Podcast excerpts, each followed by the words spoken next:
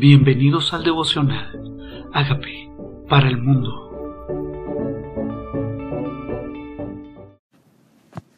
Jesús aparece a siete de sus discípulos. Después de esto Jesús se manifestó otra vez a sus discípulos junto al mar de Tiberias y se manifestó de esta manera. Estaban juntos Simón Pedro, Tomás llamado Didimo, Natanael el de Caná de Galilea, los hijos de Zebedeo y otros dos de sus discípulos. Simón Pedro les dijo, voy a pescar. Ellos le dijeron, vamos nosotros también contigo. Fueron y entraron en una barca y aquella noche no pescaron nada. Otra vez se aparece un escenario anterior donde antes de conocer a Jesús, de tener un encuentro personal con Él, habían intentado toda la noche y no habían pescado nada. Otra vez estaban volviendo al pasado, otra vez estaban intentando en sus propias fuerzas pescar y no encontraban nada. Otra vez estaban ellos simplemente guiados por la motivación, por la motivación de seguir, volver a la vida del pasado. Tal vez para ellos Jesús se murió. Jesús se murió, pero él había aparecido resucitado. ¿Qué pasa con el corazón humano que no cree en las cosas que ve espirituales? Porque ya habían visto a Jesús resucitado, porque volvieron a la pesca, porque no volvieron a seguir discipulando o evangelizando. Ellos dijeron, vamos contigo. O sea, uno habla vamos al pasado y el otro dice, ok, volvamos al pasado juntos.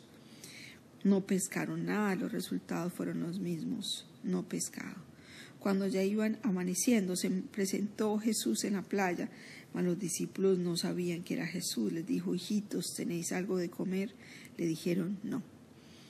Es la misma forma en la que había aparecido muchas veces, acerca de su escenario, acerca de su vida cotidiana acerca de sus necesidades. A la mujer samaritana le habló de agua, a ellos les habla de pesca. También le había dicho un día a Simón Pedro, ¿has pescado? Dijo, no, hemos intentado la noche, pero toda la noche, pero no hemos pescado nada. Y pareciera que la historia se repite y volvemos al pasado y se nos olvida quién nos ayudó en el pasado y quién nos proveyó y cómo nunca nos faltó el pan, cómo nunca nos faltó el pez, cómo a pesar de que no habían vuelto a la pesca, siempre hubo peces, siempre Dios estuvo ahí para proveerles para cada una de sus necesidades.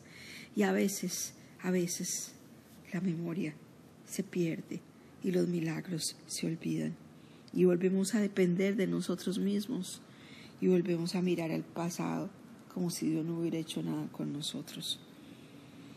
Entonces Jesús les pregunta igual, deme de comer, como la mujer samaritana, dame de beber. Siempre está pidiendo algo de nosotros para confrontarnos. Le está diciendo, dame algo. Si quieres algo, dame algo. ¿Qué tienes para ofrecerme? Ellos respondieron, no, no tenemos nada por ofrecerte. Y si hoy fuera nosotros que el Señor nos pregunta, ¿tienes algo para ofrecerme? ¿Tienes algo para darme? ¿Tu tiempo, tus recursos, tus talentos? ¿Hay algo que estás ofreciendo para mí? Ellos le dijeron, no. Él les dijo, echa la red a la derecha de la barca. Y hallaron entonces, y hallaréis. Entonces la echaron y ya no la podían sacar por la gran cantidad de peces. Entonces aquel discípulo a quien amaba a Jesús dijo a Pedro, una vez más estamos en Juan 21, escrito por Juan, y él es el único que se refiere al discípulo al que amaba a Jesús. Le dijo a Pedro, nos sentimos como el discípulo que ama a Jesús, nos sentimos como el amado, como el especial. Pues así se sentía Juan y le dijo a Pedro, Él es el Señor, es el Señor. Simón Pedro cuando oyó que era el Señor, se ciñó la ropa, aunque se había porque se había despojado de ella y se echó en el mar. Y los otros discípulos vinieron con la barca arrastrando la red de peces, pues no distanciaban de tierra sino doscientos codos. Al descender a tierra, vieron juntos, fueron, vieron brasas puestas y un pez encima de ellas y pan. Jesús les dijo, traed de los peces que acabé de pescar. Subió Simón Pedro y sacó la red a tierra llena de grandes peces. ¿Cuáles son las instrucciones? Eso nos dice, echa la red a la derecha. ¿Qué pasa si nosotros decimos, no, la izquierda es más efectiva, no, ya intenté antes, no, no la voy a hacer porque ya perdimos el tiempo toda la noche? No porque no se pudo, no porque a esta hora no, se, no salen peces, no. ¿Cuáles serían los argumentos cuando el Señor nos diga, ve a la derecha? Haz esto tal como te lo digo. ¿Cuál sería el argumento? ¿De qué manera responderíamos a Jesús? Le diríamos, eso no se puede, eso es muy difícil, así no es, yo sé más de peces que tú. ¿Qué le diríamos a Jesús? Pues ellos siguieron las instrucciones y al seguir las instrucciones los milagros ocurrieron y más de lo que esperaban. No solamente eran muchos peces, sino que eran grandes. 133 y aún siendo tanto la red no se rompió. Les dijo Jesús, venid y comed. Y ninguno de los discípulos se atrevía a preguntarle tú quién eres, sabiendo que era el Señor. Vino pues Jesús y tomó el pan y les dijo asimismo el pescado. Esta era la tercera vez que Jesús se manifestó a sus discípulos después de haber resucitado de los muertos. Qué impresionante que era ya la tercera vez. Y ellos todavía seguían, volvieron a la pesca. Era ya la tercera vez, la tercera vez. Y ellos volvieron a las mismas. Jesús, ¿cuántas veces se nos ha manifestado? Se nos ha manifestado sobrenaturalmente muchas veces. Hemos visto su acción muchas veces. Entonces, ¿por qué dudar del futuro? ¿Por qué dudar del futuro si Él ya está adelante? Si Él ya está adelante, Él es el que bendice. Proverbios 10, 22 dice, la bendición de Dios es la que enriquece y no añade tristeza con ella. Pues bendijo tu barca, tu barca puede ser tus negocios, tu barca puede ser tu casa. Se puede bendecir tu, tu, tu barca con abundancia, con abundancia.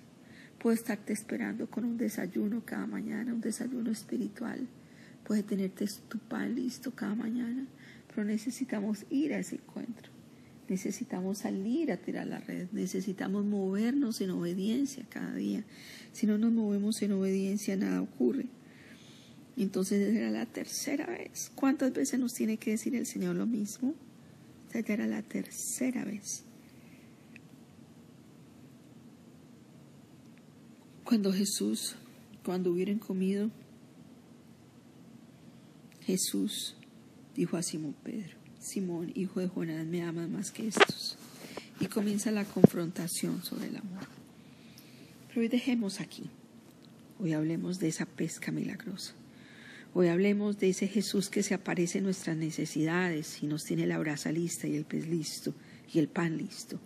Es ese Jesús que tiene un banquete espiritual cada mañana y nosotros podemos estarnoslo perdiendo porque no acudimos a su encuentro. El por qué está pidiendo, dame de comer si ya tenía brasa, si tenía pez. ¿Por qué pregunta, dame de comer? ¿Por qué les está pidiendo algo? ¿Por qué Jesús pide algo de nosotros? ¿No será confrontándonos con nuestra generosidad? Confrontándonos si somos capaces de soltar algo para que Él nos dé más. Siempre dice, dame agua, dame pez, dame tú de comer, dale a la viuda primero. Siempre dice, dame tú, dame, dame, dame de beber. ¿Cómo me pides a mí? Los discípulos dijeron, tienen, le dijo a sus discípulos, tienen algo de comer, pero él ya les tenía de comer. ¿Por qué lo hace? ¿Qué quiere sacar de nuestro corazón? ¿Por qué nos pide algo? ¿Eso nos pide algo que amamos? ¿Nos pide algo que necesitamos? ¿Nos pide algo que no nos está sobrando? Pues eso hizo Jesús. Pero ya les tenía abundancia de peces. Les tenía abundancia de peces. Tal vez para que se acordaran que en sus necesidades Él siempre estaba para proveer tal vez para confrontarlos o hacernos claro a nosotros que cuando Él les multiplicó los panes y peces ellos no tenían nada. Y nosotros se nos olvida que antes no teníamos nada, se nos olvida que los milagros vinieron de Él, se nos olvida que la abundancia vino de Él, se nos olvida que la provisión vino de Él. Y nos confronta con que antes no teníamos nada. Nada.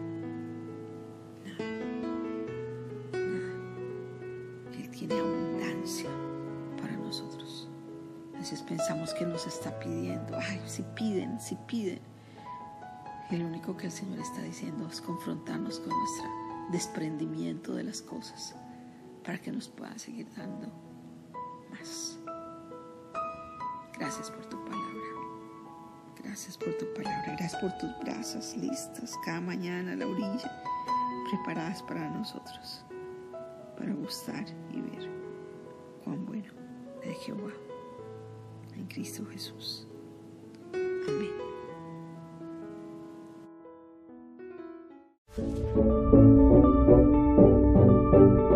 Amigos, queremos que usted sea parte de esta obra que estamos haciendo a través de Agape para el mundo y que este mensaje de Jesús llegue hasta la última de la tierra. Si quieres donar en nuestra página web, puedes hacerlo en agapeparalmundo.org o también a través de Cele en agapeoficial.gmail.com. Dios bendiga tu generosidad.